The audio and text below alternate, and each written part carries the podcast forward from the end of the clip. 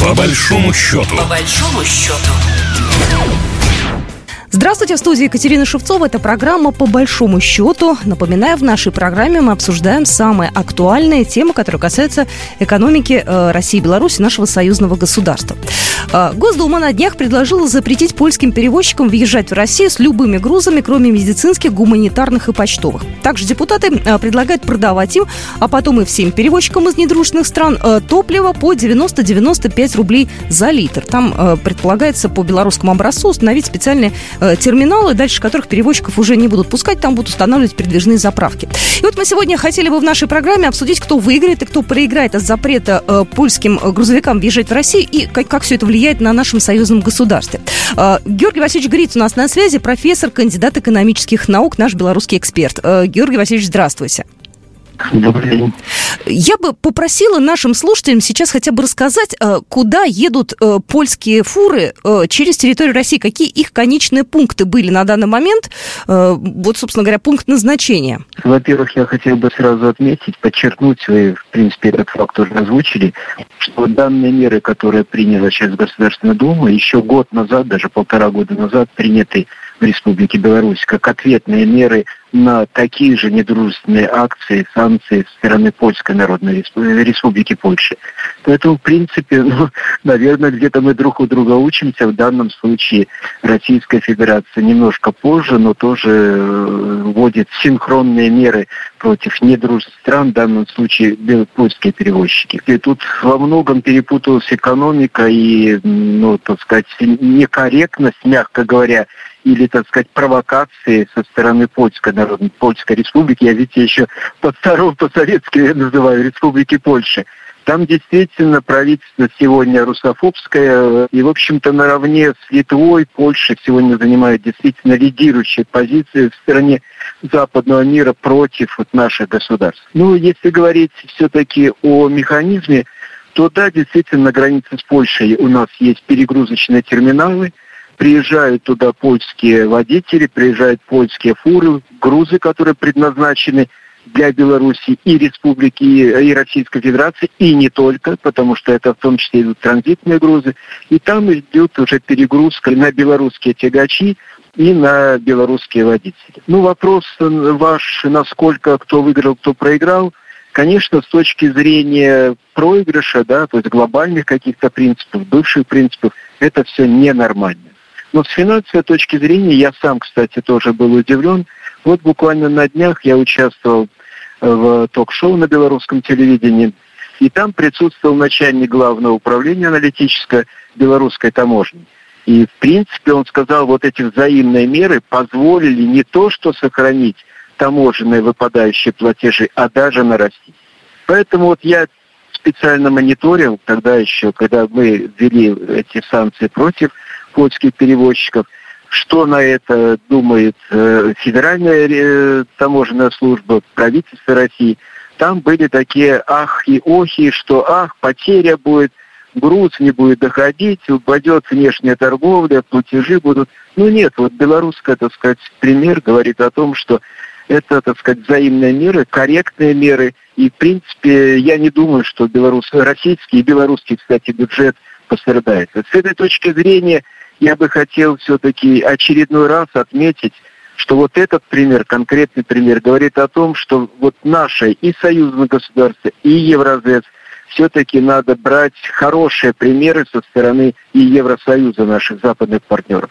Не всем странам выгодны санкционные меры, но они, в общем-то, как пионеры всегда готов, выполняют указания с Брюсселя. Все-таки я думаю, что если мы уже создаем единые какие-то государства э, образования, я имею в виду союзное государство, Евразес, мне кажется, надо все-таки более, более синхронно предпринимать меры в первую очередь защиты своего суверенитета. И с этой точки зрения это не только касается вопроса таможни, налоговой политики, денежно-кредитной политики, но в том числе и промышленной политики. Потому что, к сожалению, сегодня, даже несмотря на то, что мы подписали соглашение как одна из 28 программ союзного государства о единой промышленной политике, о равных условиях конкуренции.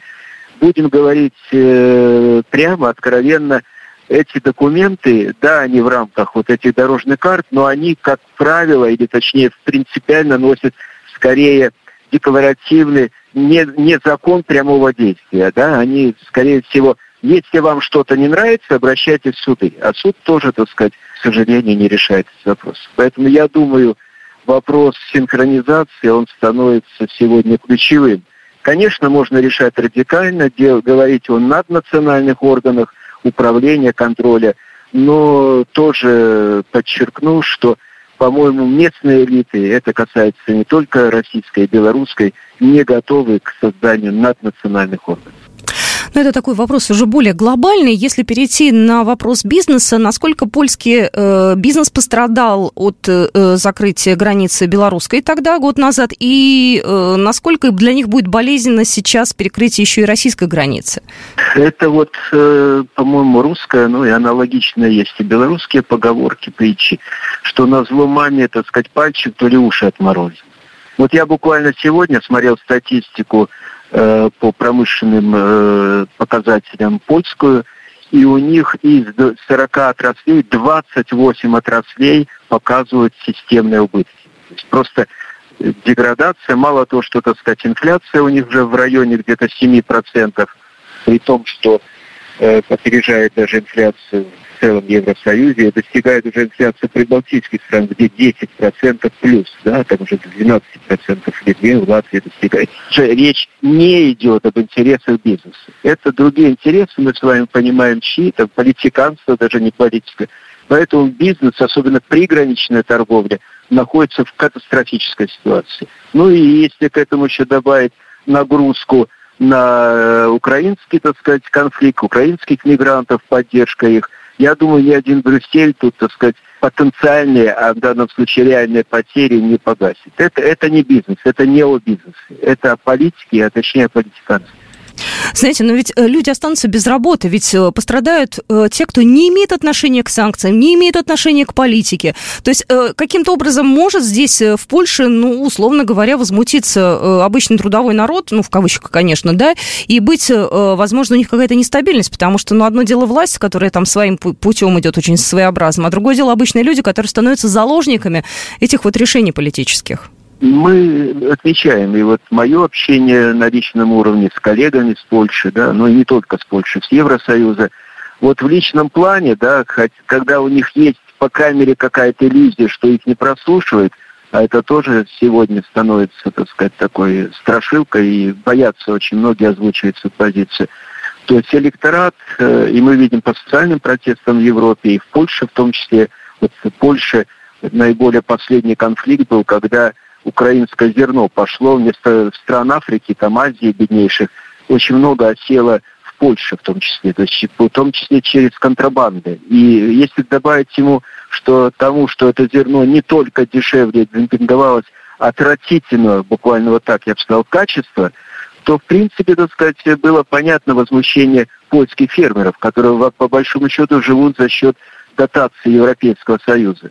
И вот я говорю еще раз, реальный сектор экономики, особенно промышленный, который, в принципе, ну, во многом кормил э, польскую экономику, да, то есть тоже там проблема очень пострадала. Поэтому я повторюсь, э, к сожалению, это не о бизнесе, это политиканстве, это какая-то идея реанимирования Речи Посполитой. Я не думаю, что это реально, да, но, по крайней мере, не думаю за счет украинской территории. Но тут, вот видите, мы говорим экономике и начинаем говорить о политике. То есть это две части взаимосвязаны, к сожалению, к глубокому сожалению. Поэтому я подчеркну, что наиболее адекватный ответ, то есть пусть своими проблемами не разбираются сами. Наиболее адекватный ответ – это укреплять не только союзнические отношения, а вообще в целом э, технологический суверенитет, наши отношения координировать с дружественными странами э, мира, а их тоже немало, по крайней мере, по территории, по населению, это намного больше, чем G7.